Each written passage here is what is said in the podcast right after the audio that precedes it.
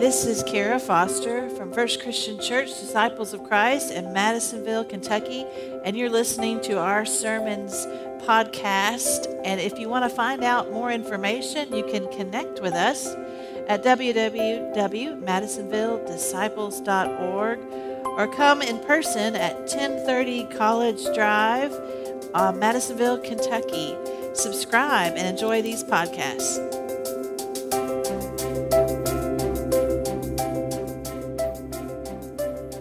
Ever wish that you could go back in time and talk to some of these characters we meet in Scripture to just sit down and ask them, What do you remember?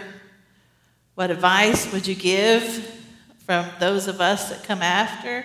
I think about that in particular because I would love to talk to our hero today. The Canaanite woman is how she is remembered. Over the last few weeks, I've been lifting up folks that I'm calling spiritual heroes, people who have things about them that I think can teach us all who come after them. And today is a woman who is known simply as the Canaanite woman. Her name is not remembered. It is part of the sad reality of Scripture coming from the time and place that it did. Women's names were often not considered important enough to remember, so we don't know her name.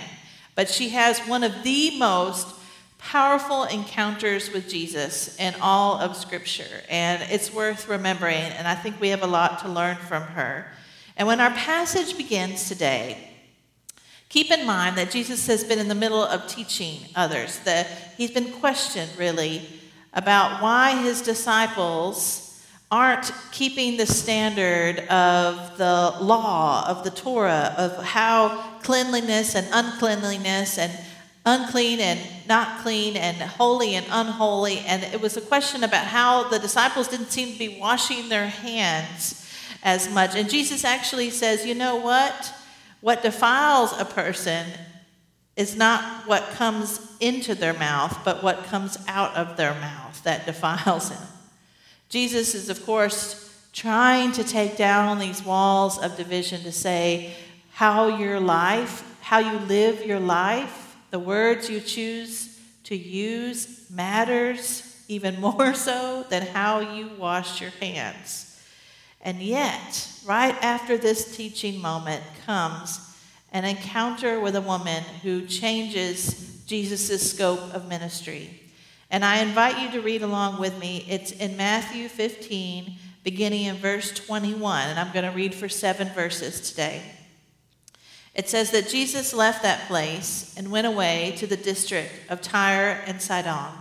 And just then a Canaanite woman from that region came out and started shouting, Have mercy on me, Lord, son of David. My daughter is tormented by a demon. But he did not answer her at all, and all his disciples came and urged him, saying, Send her away. She keeps shouting after us. He answered, I was sent only to the lost sheep of the house of Israel. But she came and knelt before him, saying, Lord, help me. He answered, It's not fair to take the children's food and throw it to the dogs. And she said, Yes, Lord. Yet even the dogs eat the crumbs that fall from their master's table. Jesus answered her, Woman, great is your faith. Let it be done for you as you wish. And her daughter was healed. Now, some have suggested over the years that Jesus was merely testing her. A little trick before she gets her big reward of her daughter's healing as if Jesus was just making sure her faith was really good and true, like some sort of uh, drill sergeant who pushes the new recruit to the limits just to make sure he really wants to be here. But personally, that whole interpretation has never really fit right for me. Why does this woman do this? Well, it's obvious. She's desperate desperate. Desperate people do desperate things, right? She busts into a room full of Jewish men, an outsider, grovels at Jesus' feet, Have mercy on me, Lord. And if you think about it, she is proclaiming more than his disciples are proclaiming about Jesus. She calls him Lord. Help me. And why? Why does she do such a desperate thing to bust into a room so unseemly, not wanted there, to not go away? Why does she do it? Her daughter is sick. Her daughter's sick. Nothing will stop her. Like the parents of a little girl with a genetic condition, they make trips to New York, LA, Houston, every clinic, every researcher, every medical board, every conference, every clinical trial. They're always ready and searching for something that will help their girl to give her some relief from her pain and heartache. They stop at nothing. It's what parents do. It's what love compels you to do. She has a sick child. She is not just a Canaanite woman, she is a mother, and she needs help. And so she busts into this room and she grovels and begs for Jesus to help her, and Jesus ignores her. It's sort of disturbing for us, really to read that. He ignores her. And eventually, I guess because she's not going away, the disciples come to him and say, Come on, you, have got to do something. You've got to send her out of here. And Jesus eventually says, I was sent to the lost sheep of Israel. In other words, no offense, lady, but you're not my people. You're not my problem. But she doesn't go away, she stays. Lord, help me. And that's when he says it's not fair to take the children's food and throw it to the dogs. Ouch. Now, some scholars have pointed out that the word dogs here, Jesus uses the diminutive word, version of the word in Greek. It's diminutive, like sort of saying little dog or perrito, as you'd say in Spanish, sort, sort of to lessen it a little bit, I think. But still, he's dismissing her, isn't he? He's trying to tell her it's not personal, but you're not a part of my mission and my ministry.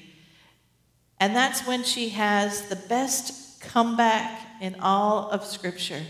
He tells her, Look, I, I, I, can't, I can't feed you. And yet she says, But even the dogs get crumbs from the master's table.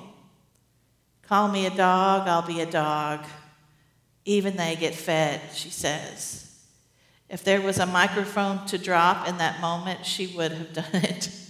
It's the best comeback in all of the New Testament because guess what?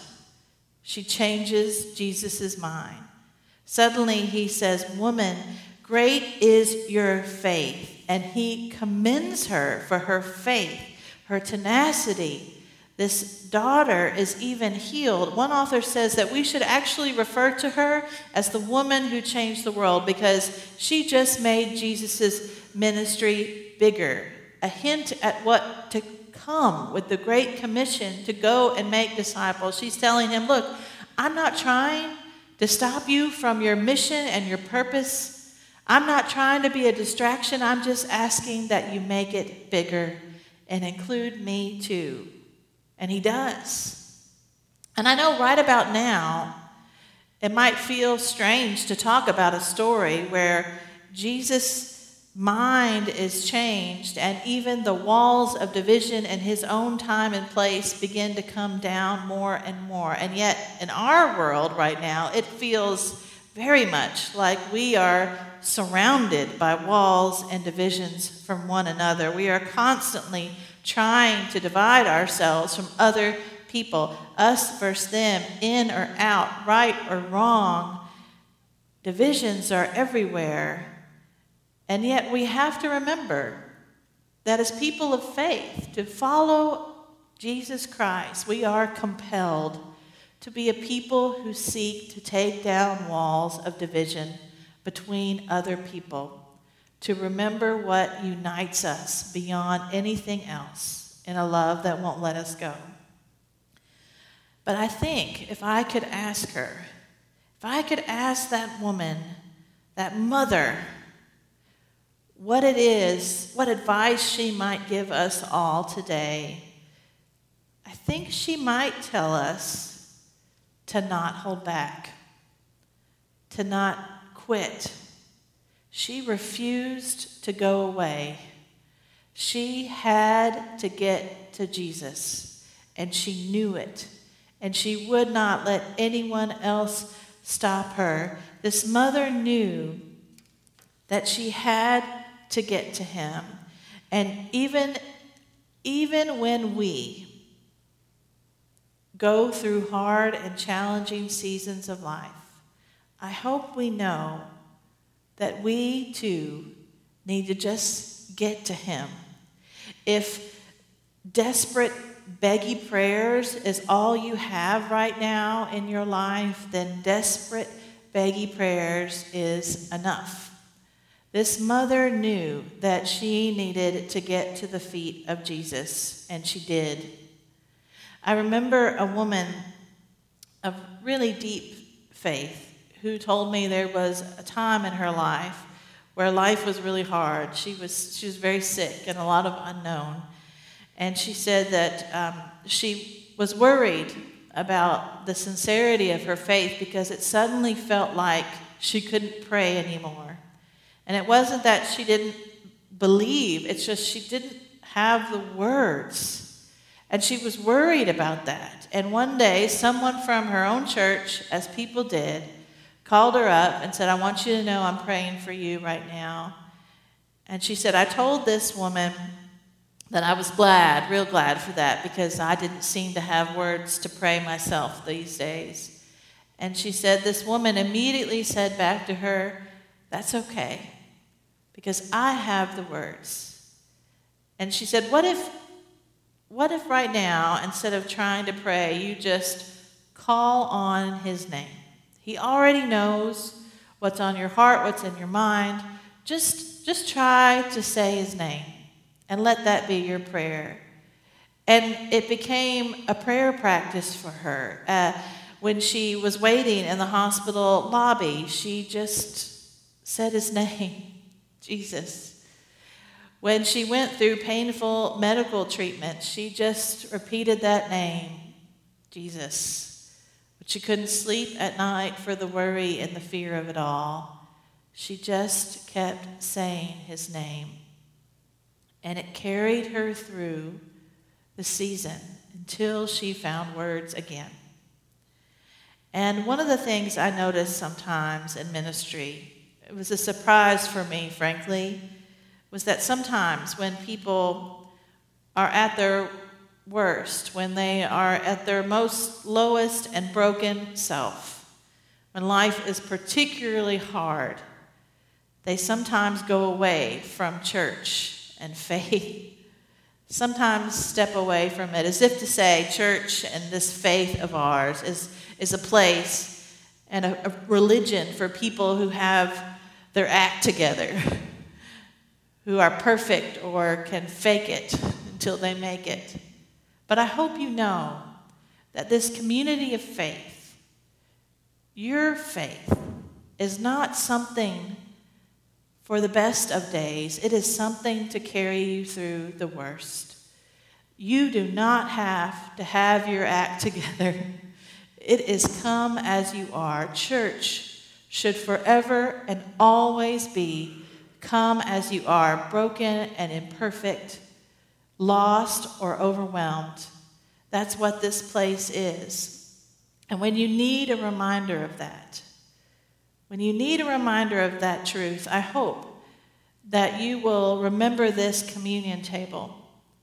It's shaped in a cross here at this church, but it is a reminder in the heart of this community, in the heart of our worship service, of a love that is stronger than any of us, in a love that won't let us go, so that you too will remember his name. Amen.